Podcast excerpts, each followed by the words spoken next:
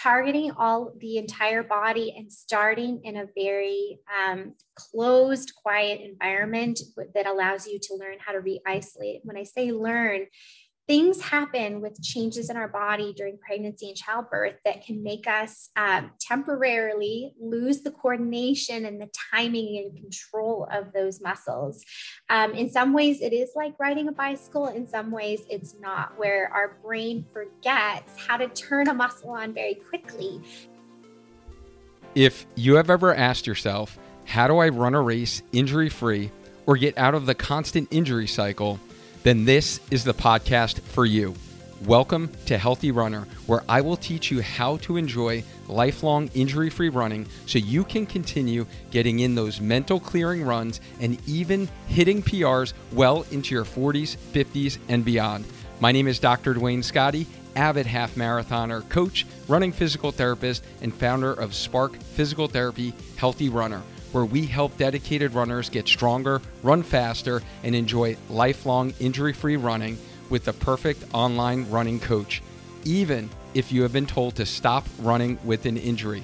Learn more about our signature coaching program at programs.sparkyourtraining.com. Make sure you subscribe to the show on Apple Podcast or follow the show on Spotify so you don't miss the next episode. Thanks for joining me. Now on to the show. Before we get into this episode, if you are recovering from an injury and you want to make sure you are maximizing your nutrition to become a healthy runner, you'll want to check out Heal from the Amino Company. Later on in this episode, I will tell you more about Heal and how it can help you with your injuries and overall recovery. Or you can check out the research yourself at aminoco.com slash healthy runner.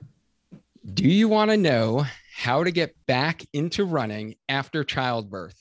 We are talking about postpartum running with an expert who has done it herself personally two times and now helps women overcome this common fear and problem. Welcome to episode 123 on the Healthy Runner podcast, where we help you get stronger, run faster, and enjoy lifelong injury free running. And today we have a very special guest with us. Today we have Dr. Amanda Olson, who is a mother of two boys, a runner, a physical therapist, a pelvic floor specialist, um, running coach, Pilates instructor, author. She's like, does it all. Um, but also is the chief clinical officer and president of the company Intimate Rose, where she develops pelvic health products and education um, to help our mother runners out there. Um, she's very passionate about empowering women and men with pelvic health issues, including pelvic pain, incontinence, pregnancy, and postpartum issues. Um, Dr. Olson teaches internationally on various pelvic health topics, including pelvic floor dysfunction in runners. Um, she has written peer reviewed articles as well as newspaper and magazine articles on pelvic floor dysfunction and running, and also authored the book Restoring the Pelvic Floor for Women. So, thank you so much for accepting my invite to come on the show, Amanda. Thank you so much for having me.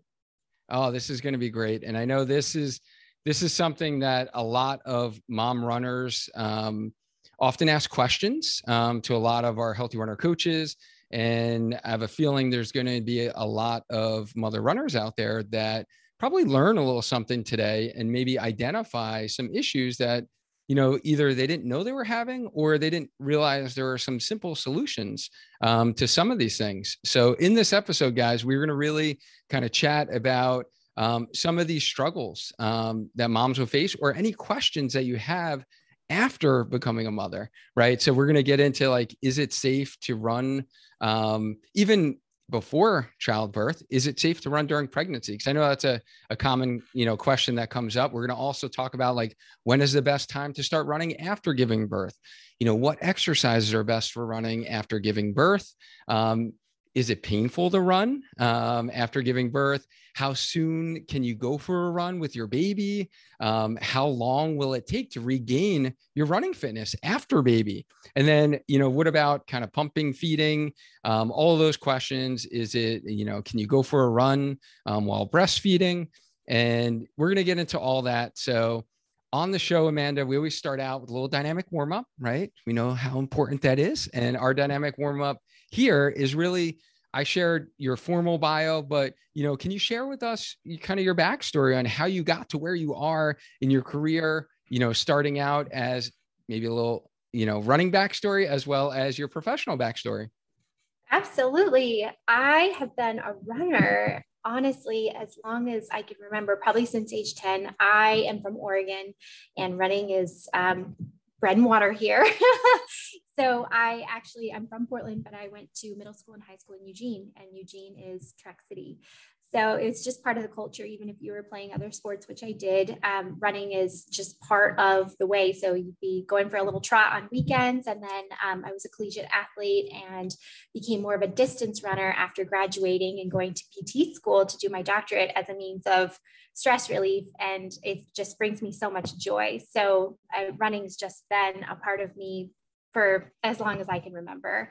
Um, and then in physical therapy, I actually expressly went to physical therapy school and did my doctoral dissertation in the field of pediatrics. I had intended to specialize in peds and then um, came out in about a year into my practice. I significantly injured my tailbone and caused great injury to my entire pelvic floor prior to even becoming pregnant or becoming a mother.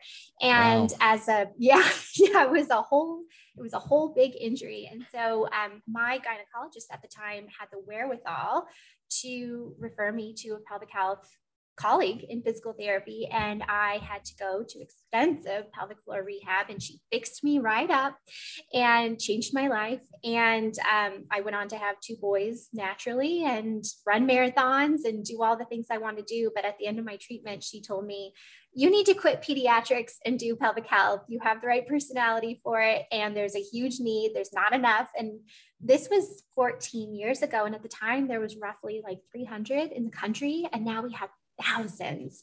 So, pelvic health in physical therapy has been around for 40 years, but it's been a very small area.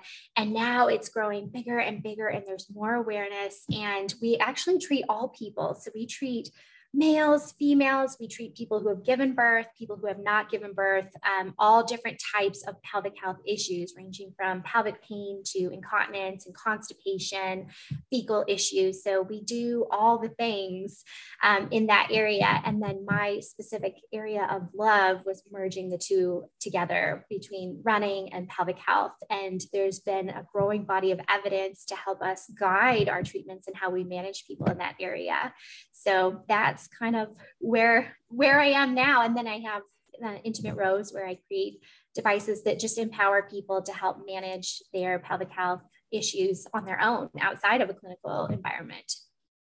Oh, I love it. I love how you took your passion for both of those things, right? That you know, you had a personal connection to, right? Like you you said you started out running early in life. Um, I think you might be the first guest on the show ever from Oregon. Um, ah. I think, uh, yeah, I don't think we've ever had one yet. So you are the first. Um, and I didn't realize that running is like the thing, huh? To do there. Yeah. That's, yeah. Even if okay. you're not competitive, people just, I mean, it's, it's just you you know sure i i was i you know i was around people and you just drive down the street and people are just out running of all different body types and backgrounds and ages and you know it's it's just part of what what goes on I love it. I love it. Um, here in Connecticut, we're pretty active state. And I think there are a lot of runners in Connecticut. Um, but yeah, see, I learned something new every day. I'm going to learn a whole lot more today um, as my um, experience, you know, in pelvic health PT is very limited in just what I've taught our kind of entry level DPT students, um, as well as me, you know, throughout my career, utilizing some kind of basic level right? Pelvic floor exercises. And I understand the importance of the pelvic floor, of course. Um, but this is going to be good because I'm going to get to learn some stuff today as well. And then I guess I should share, you know, how we wound up meeting. Um, I've shared on the uh, podcast before um, when we had Doug Adams as well as uh, Scott Greenberg on the show. Um, that I also met Amanda at the same uh, running uh, pre-conference course at our national uh, conference, our APTA national conference for physical therapists.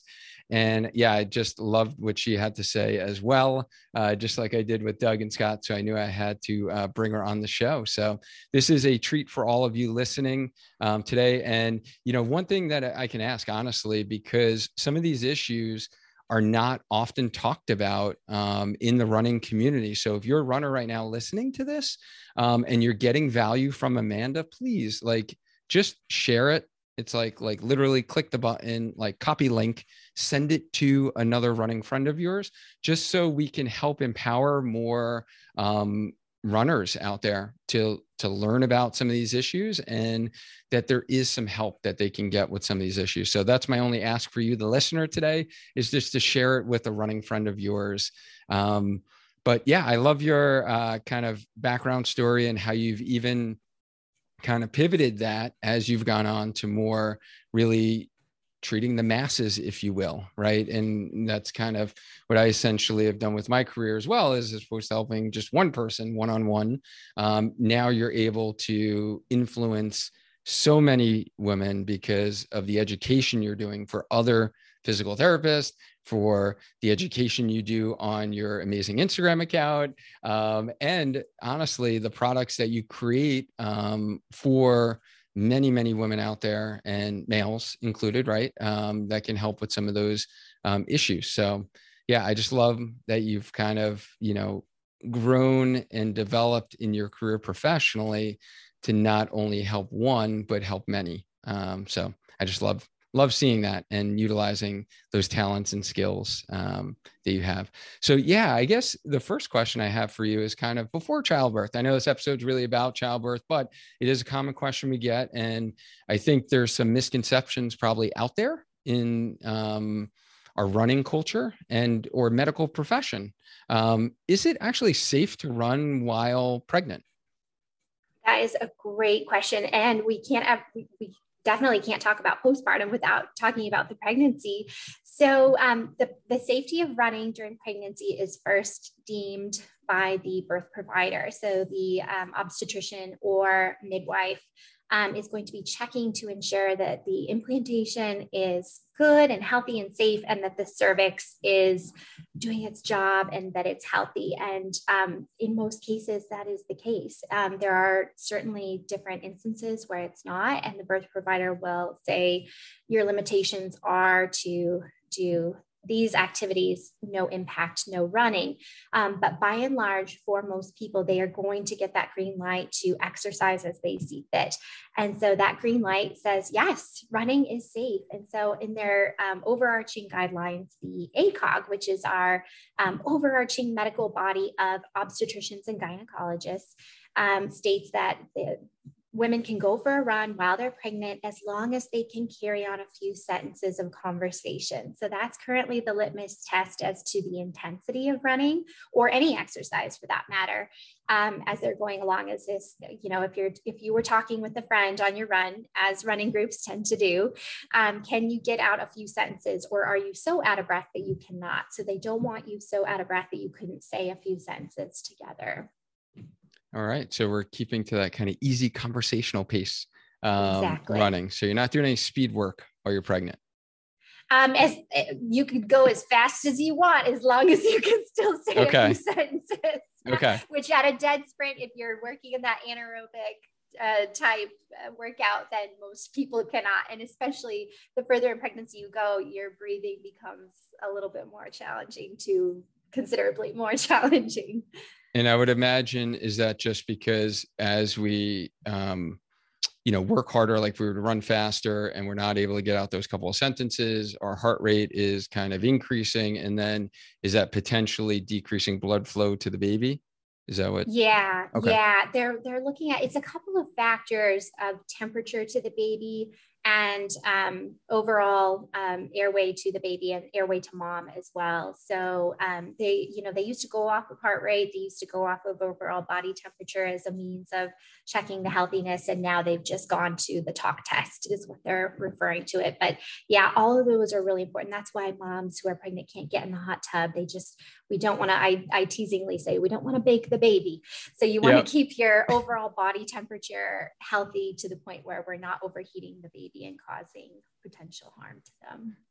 Okay, that makes sense. And so, kind of the summarize there is um, before birth, uh, it's really kind of dependent upon that individual to kind of talk to their provider, have that conversation. They know their medical history, they know you know what variables would be taken into account but in general generally speaking most um, you know folks while pregnant are able to actually run yep yeah. and the, generally speaking as long as that pregnancy um, continues to get that green light on those follow-up appointments with their gynecologist or their uh, midwife they can continue to run as long as they want. A lot of women will become uncomfortable um, and running is no longer feeling good on their body as the pregnancy progresses. But um, it's it's just at that point what's feeling good to them, what's bringing them joy, and what is continuing to be safe for their particular pregnancy. But that's why it's if someone is feeling good, they can run as late into that pregnancy as they want, as long as they're following those safety guidelines. Okay, thank you for that clarification. And all right. So now let's go. babies here, right? It's like the most joyous occasion ever. Like I think about those two days that both of my daughters were born, right? It's like those special days you never forget. Um, it's just like locked in, right? Your mind and, you know, just again, like top five day, right? In your life, like you got like your wedding day, right? You're like the birth of your kids. Um, so that day comes and now, you know, baby's out and you know when is the best time you know if mom is you know wants to get out there and start running when is the best time to start running after giving birth sure. Sorry my allergies are acting up a little. Mm. oh allergies are terrible. Um, yes. yeah it's, it's starting tis the season um, which makes it tough especially for us uh, early morning runners. When the pollen count is a little higher um, it's not not the best. Absolutely. So the return to run is gray area and it's highly, highly variable. So there's no hard and fast date, which is contrary to the six week follow up appointment that all women know that happens after delivery of the baby. So, um, so baby is delivered six weeks. Generally speaking, the obstetrician wants to see them back in the clinic for a follow up appointment, and those appointments may not include a complete uh, evaluation. Their pelvic floor is generally not assessed, but generally they're checking in to see if they're okay. And then they're giving them the green light to do whatever they want. And that may include returning to intercourse, go exercise as you please. And what we're what we're doing in pelvic health physical therapy is spreading awareness that that is the perfect time frame to get an evaluation to come and see a pelvic health physical therapist for a complete evaluation of their entire body really and particularly the pelvic floor because we're interested in the condition of their spine and their pelvis and their hips and their pelvic floor muscles after that pregnancy and to be providing them with one on one guidance and care to ensure that they can return to all of those activities, including running during that time. In other countries, including France, it is it is the way to provide them with 12 visits of pelvic health physical therapy after delivery. That is just part of their health system there. And we are working on that here in the United States. Um, but all of those factors, including the feet and the hips and all of, of all of those structures I described, are important in determining someone's readiness. Um, so, in that way, I advocate for asking for the evaluation to go to a pelvic health physical therapist. And if if listeners are later in that journey, any at any point you can request an evaluation for pelvic floor. You don't have to have recently given birth, and you don't have to have given birth at all. You can request if you are having these issues. Request a referral. Insurance is accepted in most clinics and hospital systems, and come and see us for an evaluation if you're experiencing leakage or pain or pressure with running. Um, so that's why the variable time is so different um, birth and pregnancy in itself is highly variable. Somebody may have had a lot of complications during their pregnancy. They may have had a very complicated or even traumatic delivery. They may have had a C section. They may have had vaginal delivery and experienced a tear or a episiotomy, which are injuries to the pelvic floor. And so when you look at all of the things that happen to the tendons and ligaments and muscles, it's not unlike having an ACL repair. And in an ACL repair, we have a very strategic plan of rehabilitation to ensure that all of those structures are healing properly and to re-strengthen the muscles and to retrain someone how to move their body and how to have good timing and coordination and control on their run and all of those things apply to the pelvis and the pelvic floor after delivery so um, the tissue healing generally takes six to eight weeks if you've experienced a tear. And that's why that six week green light may not be appropriate. They may not be fully healed in that way. Um, and then additionally, other factors on top of that, such as fatigue and nutrition status and dehydration, all come into play as to um, not just if they're ready, but how well that return to run is going to go. And that's where having that guidance is really, really helpful as well. So the timeline could be anywhere from five weeks to three, four, six months in a newly postpartum person. Um, and that's why having that evaluation is really helpful so that we can put you on a plan to help re-strengthen the pelvic floor muscles, address any scar tissue, including that C-section scar, assess the feet. The feet go through a tremendous amount of change during pregnancy. Sometimes the foot is uh, half size to a size larger, and those little muscles in between the bones need to be re strengthened and re taught how to be dynamic and coordinated and strong as part of that process. So, um, that's that's why it's such a gray area yeah, no, that makes sense. And so there's not a specific six weeks you're cleared for return to run or eight weeks, 10 weeks, whatever the case may be. Um, it is really dependent upon that individual. And I like that you brought up, you know, taking a look at the whole body, right? And it's not, and that's where physical therapists specialize in, right? And it's not just, you know being able to go to your ob um, but looking at the whole body especially if you're looking to get back into running and things change dramatically right? The body changes during pregnancy. I know you alluded to the feet and you know usually they're going to splay out a little bit more and i like that you talked about kind of activating those deep foot muscles. We actually just had an episode um, probably six episodes ago with Dr. Emily Splichal, um, who's a functional podiatrist and movement specialist. She shared some great tips and kind of activating um, some of those deep foot muscles and the importance of that for running. And definitely for someone after um, pregnancy, you know, it's going to be really important um, for that. And I love that, you know, thank you for mentioning um, being our own advocates right? And if you're a runner out there listening to this right now and you just had a baby and you know you do need to have these conversations with your doctor. And i i don't have a lot of experience dealing with obs but obviously you do. Um, some medical fields may have the um, thought process of oh you don't need to do that or you know they're and or don't understand the demands of running quite frankly right? Let's be honest. Um, where they'll tell patients like oh you don't need to do that. Just start running. Just go slow. Just you know give it a whirl and see how it goes. And um, if someone if someone's ob did say that i'm not sure if that's common in in your field um, is there another way that they can is there a resource that they can find a pelvic health pt near them Absolutely. Um, so all of the above are true. What I have observed in doing this in the last 14 years is the new generation of physicians. I'm gonna I'm gonna say 45 and below are so collaborative with pelvic health PT. I think the medical training has changed a lot, and the this new generation of physicians, whether they are gynecology, urology, general care, primary care, they are they are so collaborative and so positive and so supportive and they're very apt to put that referral in and some of them are just doing it and so we are seeing a lot of amazing headway there i'm not trying to pigeonhole the older generation some of them are amazing and have learned and are collaborating really well with pelvic health physical therapy but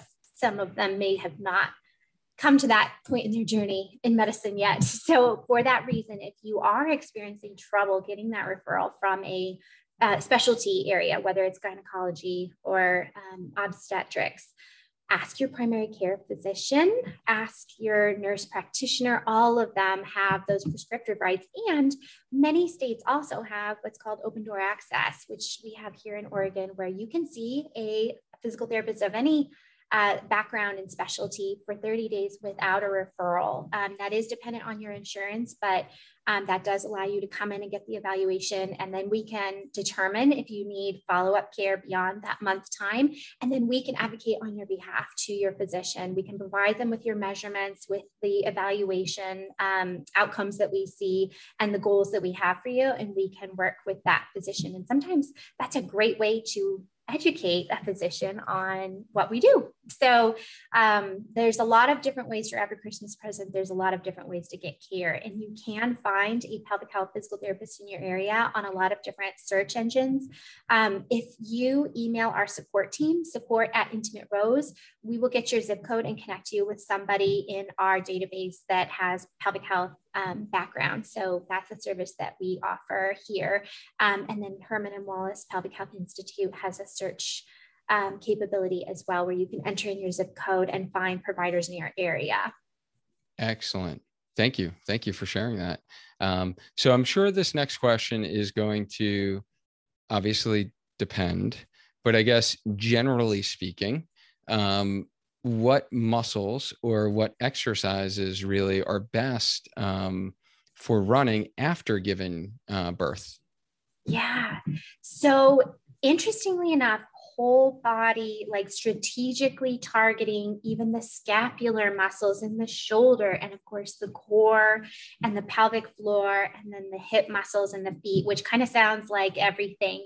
But all of those are really important because of the changes that happen in pregnancy. So during pregnancy, our shoulder blades roll forward a little bit as a natural byproduct of tissue growing and the baby's pulling forward. So we have to accommodate so we don't fall down. and some people do. um, but because of the nature of the changes to the pelvis too targeting the, the hips and the rotators of the hips and then the pelvic floor itself and then the heat, you know, the hamstrings and the feet muscles. So targeting all the entire body and starting in a very um, closed, quiet environment that allows you to learn how to re-isolate. When I say learn, things happen with changes in our body during pregnancy and childbirth that can make us um, temporarily lose the coordination and the timing and control of those muscles. Um, in some ways, it is like riding a bicycle. In some ways, it's not, where our brain forgets how to turn a muscle on very quickly. And we know that we need that not just in our tasks during the day to day, but especially with running, where we're thinking about the turnover of our stride and then accepting 2.2 to three times our body weight with every step. And that's why it's not just a green light, go for running. Um, we want to make sure that our body is in a place where we can mitigate all of that force that's coming through there. And it's not that you're broken, it's just that you need to retune and retime some of those muscle coordinations and attend to any injuries that may have occurred. Some people are experiencing deep and profound pelvic girdle pain and low back pain after pregnancy. And pelvic floor muscle function contributes towards getting rid of that pain. So the pelvic floor muscles, the diaphragm, the abdominals, and the back muscles all work together kind of like a chorus to ensure that we have good trunk control and also to ensure that we don't leak urine and that we're breathing properly and that we can bend over and get that heavy car seat out of the car and then also to then go and experience that that heavy weight of uh, 2.2 to three times our body weight with each step when we're running yeah, it makes sense. And oh my goodness, those carriers, like I, it's been, uh, let's see, my uh, youngest is 12 years old. So what, it's been like 12 years since I had to lift one of those things. But I was like, dude, man, these things are heavy, especially so when the baby's heavy. in there and then yes. they're growing. They're getting, you're like happy they're gaining weight every time you take them to the doctors. And then it's like, holy cow, this is heavy. Um, yeah, moms need to be super strong. That's for sure. Um, Absolutely. Um, and I like that you really um, highlighted like the surrounding muscles and thinking core. So if you're listening to this and you haven't um, done deeper core exercises before, really that's what Amanda's talking about is like teaching your deeper core. So if, you know, you're let's say you're six weeks out and your OB was like, okay, start exercises. Like these aren't you hopping on the ground and doing crunches or doing sit ups, right? So what Amanda's talking about is actually getting the muscles deeper than that, like six pack muscle, right? Your rectus. Um, activated and teach it how to work and use it with the other surrounding hip muscles that help stabilize when we are running on one leg um, that Amanda's alluding to. So just think about, you know, if you've been a person who's traditionally thought of the core as like your sit ups and your crunches and your like thousand leg lifts, um, it's actually counterproductive and can do, from my understanding, um, some harm, especially while things are still healing. And it, it, probably will lead to further inactivation and not being able to activate the correct muscles that we need um, to get back into running um, after pregnancy. Would you agree with that? Yeah, absolutely. Absolutely. And that's why we do um, a gradual, gentle progression. At the same time, too, starting to dose you with some running so that you can be getting back out there. In the meanwhile, we may do something else for your cardiovascular health to work up so that your heart and lungs are ready to show up for you when you're ready to show up for that first run. Um, but yes, certainly targeting all of the muscle groups and timing the pelvic floor to contract. So training it. A pelvic floor contraction is also referred to as a Kegel. And it's so funny culturally, Kegels are under some weird sort of PR nightmare um, where people are vastly misunderstanding what a Kegel actually is. Um, a Kegel at the end of the day was named after Dr. Arnold Kegel in the 50s, and it's just a contraction of the pelvic floor muscle. So, similarly to, again, going back to that ACL tear, if you did that, we would need to re strengthen your quadricep muscles and not just train them in strength, but also endurance and again in timing and coordination to think about on off when we go through the running cycle. The same is true of the pelvic floor muscles. There are appropriate doses if they are deemed to be weak, and oftentimes they do have poor endurance. Um, we know that deep core muscles in the abdominals are really fatigable after being pregnant. And we want to be training them, as you touched on, not just the pretty muscles in the front, but the deep core muscles in all of those different functions of strength so that you've got good control and core and you're not starting to experience um, issues down the chain as a byproduct of having a core that is not strong and under good endurance. So that would speak to having later on some maybe IT band issues if you're having fatigable hip muscles, the hip muscles are sharing a tent wall, so a fascial plane with the pelvic floor muscles. They are a team and they want to work together. So we can be training the pelvic floor and the hips at the same time. So some, I know people want to hear what exercises. There are some specific exercises, and I do recommend seeing a pelvic health PT, but bridges, single leg bridges, bird dog, clamshells. Clamshells are also under bad pr right now. People people get grumpy about clamshells but the nature of using the hip rotator muscles there's other fun things to do too. Um, but that is one way to just at least start the process of getting the muscle to listen to your brain and start to turn on and get some endurance under it. And then working into the kneeling position and then into standing position and then finally getting really ballistic and plyometric and getting into some hopping and bouncing and skipping and then bounding and then jumping and running. Oh, I love it. And it, a lot of it, honestly, sounds like, you know, the components that, you know, I kind of designed in our like healthy runner strength program for getting over the common injuries such as IT band pain, runner's knee, right, shin splints, um, all those common culprits, because you are focusing on similar principles I would say definitely making sure the pelvic floor, in terms of strength, endurance, timing, is working well in conjunction to those other exercises that you mentioned. We all know one of the most frustrating parts about running is suffering an injury and bouncing back from that injury. We all know how important it is to get a proper diagnosis, properly load the tissue with specific strengthening exercises, incorporate mobility, and strengthen your surrounding run specific muscles if you have listened to any of the running injury episodes on this podcast. an often neglected aspect of injury recovery and becoming a lifelong injury free, healthy runner is the nutritional component. For injuries to properly heal and allow your body to recover faster, you must supply your body with the nutrients it needs to accelerate muscle repair. And that is what the Amino Company's product Heal does better than any other product I have seen on the market as a physical therapist who works with a lot of runners struggling with recurring injuries. Heal is designed to reduce recovery times and improve physical function after injuries by accelerating muscle repair while helping maintain a healthy inflammatory response. In fact, a recent clinical trial compared HEAL with high quality whey protein. The net balance between whole body protein synthesis and breakdown was measured, and the response was that HEAL was found to be at least three times larger than that of whey protein on a gram for gram basis. Heal was shown to both reduce muscle protein breakdown and increase muscle protein synthesis. So let's break down the results of this clinical trial in a way we can understand. Participants basically had less muscle breakdown and faster muscle repair using Heal. If you're looking for a nutritional advantage while recovering from that stubborn IT band syndrome, Achilles, hamstring, or posterior tibial tendonitis, or even recovering from your daily training if you are healthy, I highly recommend you give Heal a try. I recommend it to all my athletes coming back from injury or those that are struggling to recover after hard workouts that I put on their running calendar.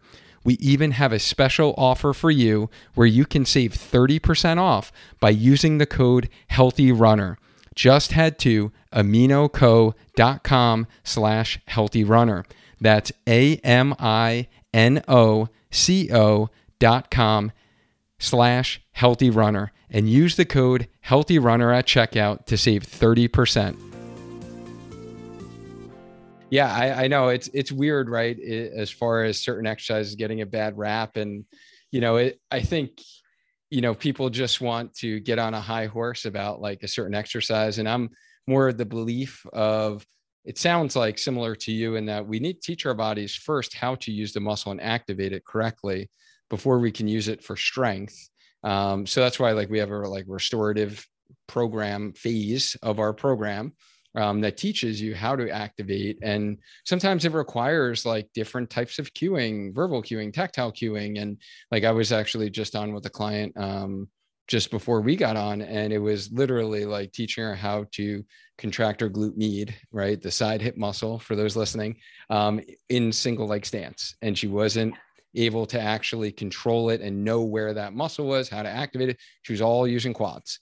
Um, so it is kind of really teaching your brain how to activate these muscles and then you can progress to things that look cooler and or add load and add you know progressive strength and um, all of that. So I, I i think we sit in similar camps in that it's not like just the quote unquote simple exercises and it's not just the compound movements and lift heavy. Um, you need to see where you're at in your running journey and your um, strength in general? Like, have you been someone who's been strength training for decades?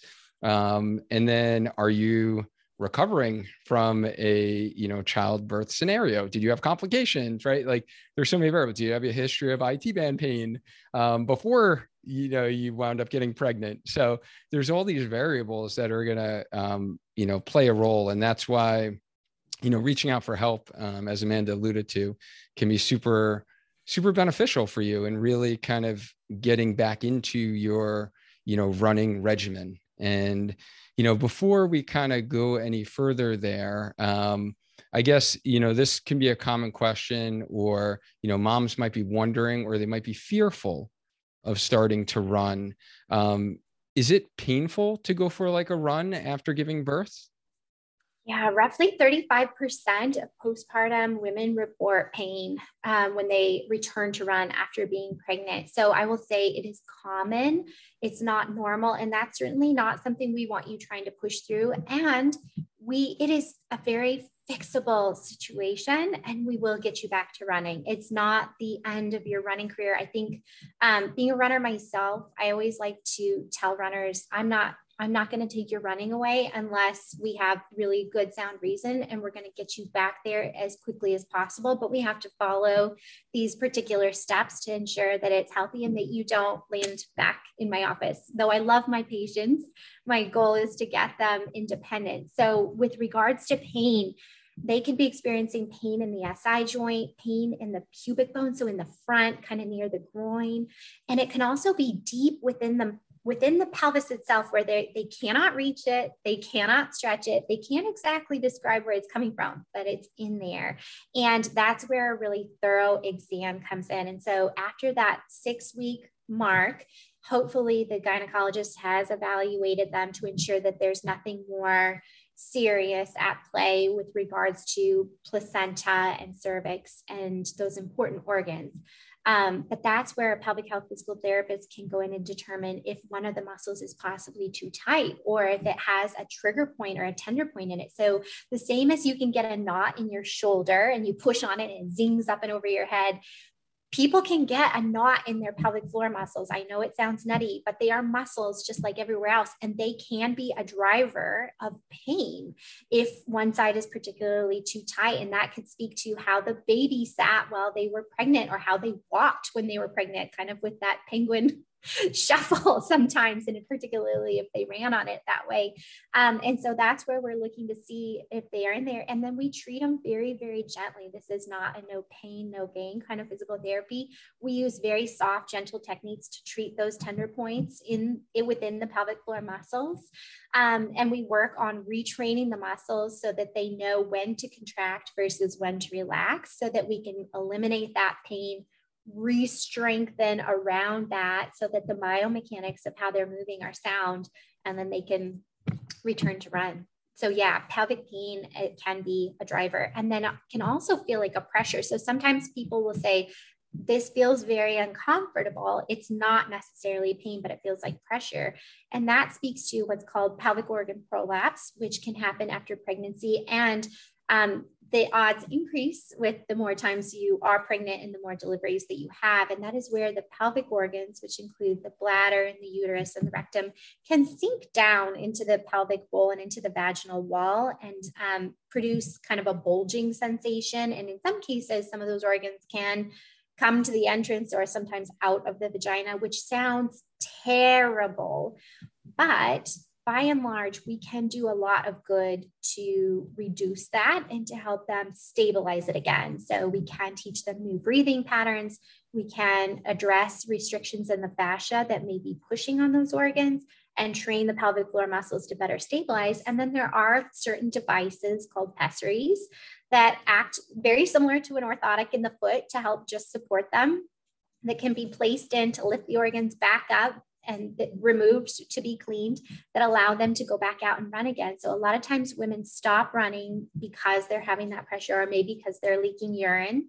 Um, which we can talk about in a moment, but none of those are hard and fast game changers as long as they're working with pelvic health physical therapist. Oftentimes, with the pessary, pelvic health physical therapy will work with a urologist or a urogynecologist to get them properly fitted um, for that pessary. And it's it can be a total game changer. It can make them comfortable again. So um, if runners are in their, um, you know, postpartum years and postpartum was a long time ago, but they've maybe decreased their mileage or they're afraid to train for a longer race or a more intense race because of that, we can work with you. We can get you back to that state. Um, and physical therapists in the United States are at a cusp where we are getting um, the right and the training to be able to fit those pessaries um, in our clinics. So that's a big new development. But in the meanwhile, we work in conjunction with the medical team. Okay. Yeah, no, I, that's good. I did not know that and was not aware of that.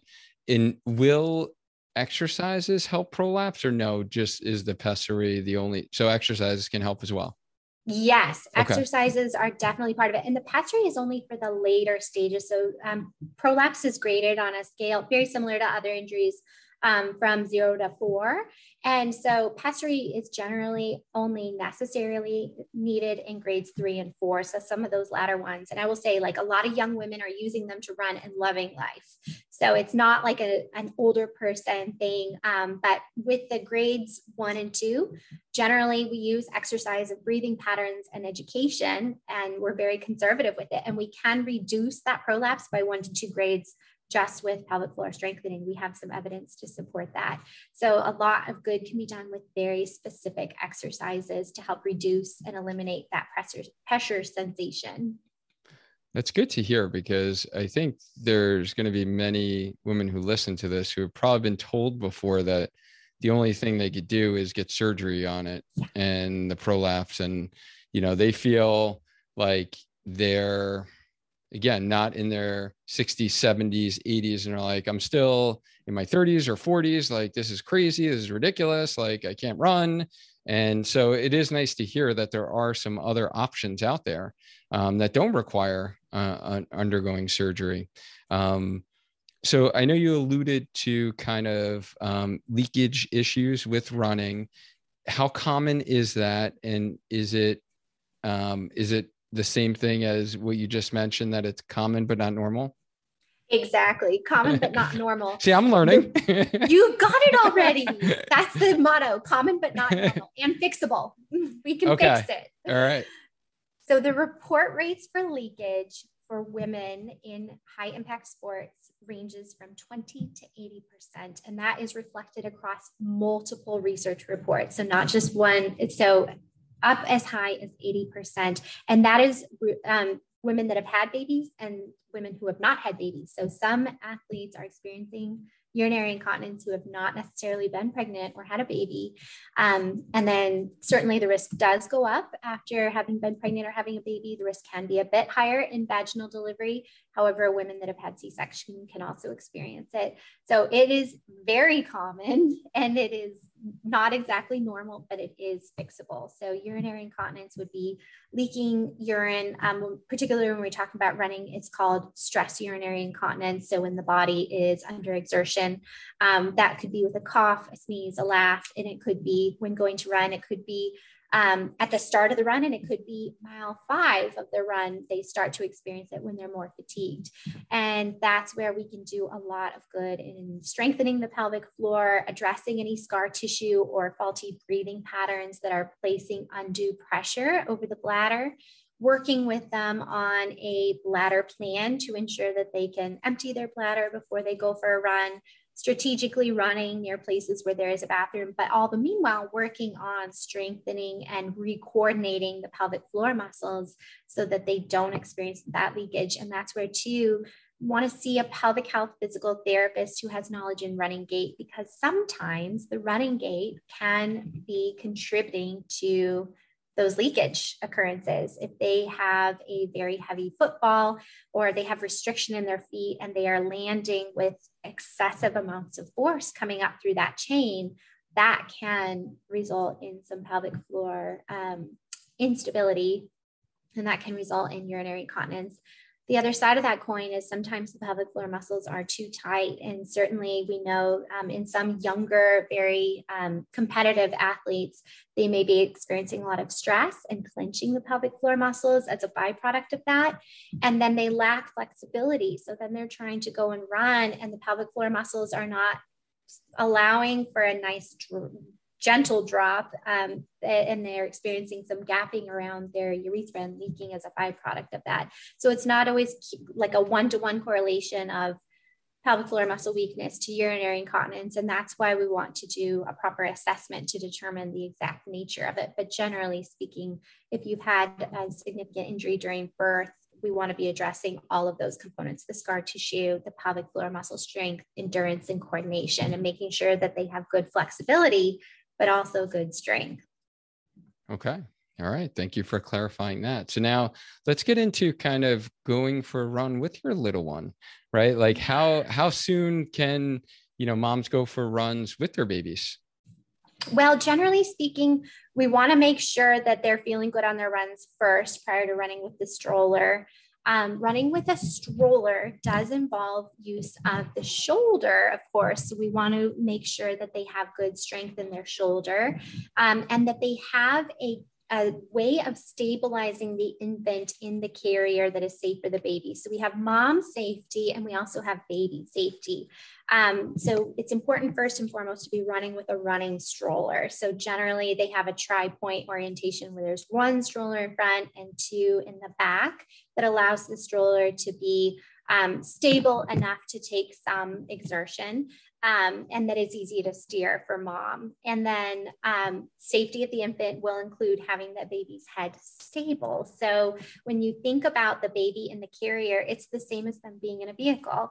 If you hit a curb, the, the whipping sensation of of that impact on the baby can be significant. So generally having them in their car seat and having that click into the stroller is the best case scenario um, because most infants until they're about nine to 12 months can't be placed directly into the stroller because they don't have the head control. So you don't want to be placing them into the regular harness of the carrier until they reach the age requirement listed on the stroller if that makes sense. So for, for newer infants into their car seat and click that into the stroller to stabilize the baby.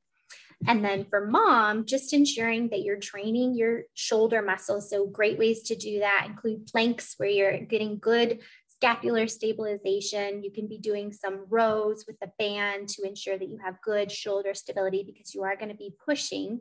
Generally recommend they start with a two-handed push technique just on that first run most people can't sustain that for the entire run. So then I'd say try to keep an eye on how long you're on your right side of your hand pushing and then switch to your left, usually a minute on right, a minute on left, so that you get good balance between the two arms and shoulders. Um, and then it's really important to be stretching your low back and your hips. So there is some increased demand on those particular structures, you need a little bit more flexibility um, because you're not getting that proper arm swing that will change how your body responds down the chain. Um, so, good strength and flexibility in the spine and hips. Okay. Yeah. No, that's super helpful tips there. and how long will it take to kind of regain running fitness back after baby? It's going to be the same as any other injury generally. Um, so, cardiovascularly, it's probably going to take six to eight weeks to start feeling like yourself again. Um, if you're considering a particular race, it's a good idea to give yourself four months um, to train up to it. If it's the 5K to 10K mark, if it's a half marathon or a marathon distance, I recommend getting 500 healthy miles. This is not necessarily a hard and fast evidence based statement. I want to just speak more mm-hmm. as like from a coaching perspective. I like to see 500 healthy miles on board of just being able to go out for a run and feeling good and feeling confident, and then starting a traditional pyramid build up. So, um, getting back into some hill training, into some speed work after those 500 healthy miles um, which should take them a couple of months to mm-hmm. be able mm-hmm. to work up into. Um, so it is a journey back. Um, putting it into perspective, every pregnancy is different. So I always like to use myself. With my first baby, I ran my first half marathon at five months. He was five months old. So that's one of the pictures that I gave to you all to have is um, me with him and he's a little baby and I just finished my first half marathon. But I was allowed I was safe and um, given the green light to run throughout my entire pregnancy with that first one. On my second one I was put on exercise probation immediately because I had um, I was at high risk with him. So I was not allowed to do any walking or any running or anything with that second kiddo. So my my next half marathon with him, he was closer to a year because I didn't I I didn't have any cardiovascular exercise leading up to that.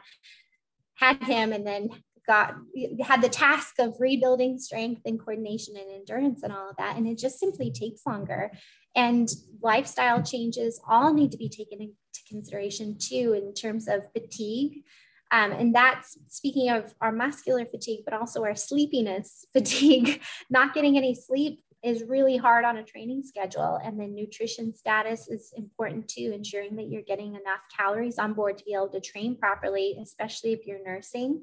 And then also um, being properly hydrated and then being able to fit those runs in with your growing family. Right, right. Okay. And um, yeah, so essentially, from what I heard there, is that you are going back into like base training mode. And we talked about that in episode 105 on the podcast about like what is base training and what does it look like. So if you want more information on that, check out episode 105. But that's what you have to do is is get the body ready for the demands of running and or racing in the future. So that makes total sense. And then lastly, really um, is you know if mom is pumping breastfeeding um, any special considerations? Can you run while breastfeeding? Absolutely. Yes. I always recommend that they try to pump right before, which scheduling can be just very hard. I call it milk management when people are trying to be coordinating feeding times and pumping and all that. But generally speaking, in terms of the mom's comfort, it is um, best to try to pump or nurse on both sides right before going for a run or as close to it as possible.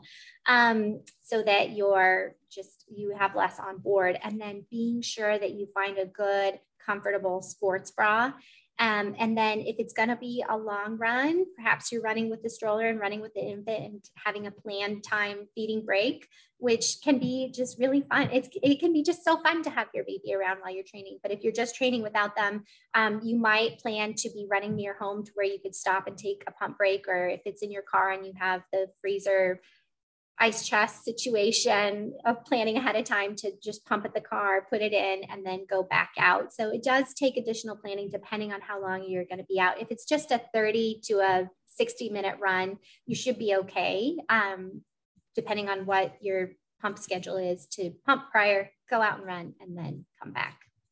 Yeah. And then last final question I have for you is really if you could change one thing about the misconception of getting back to running after childbirth, what would that be?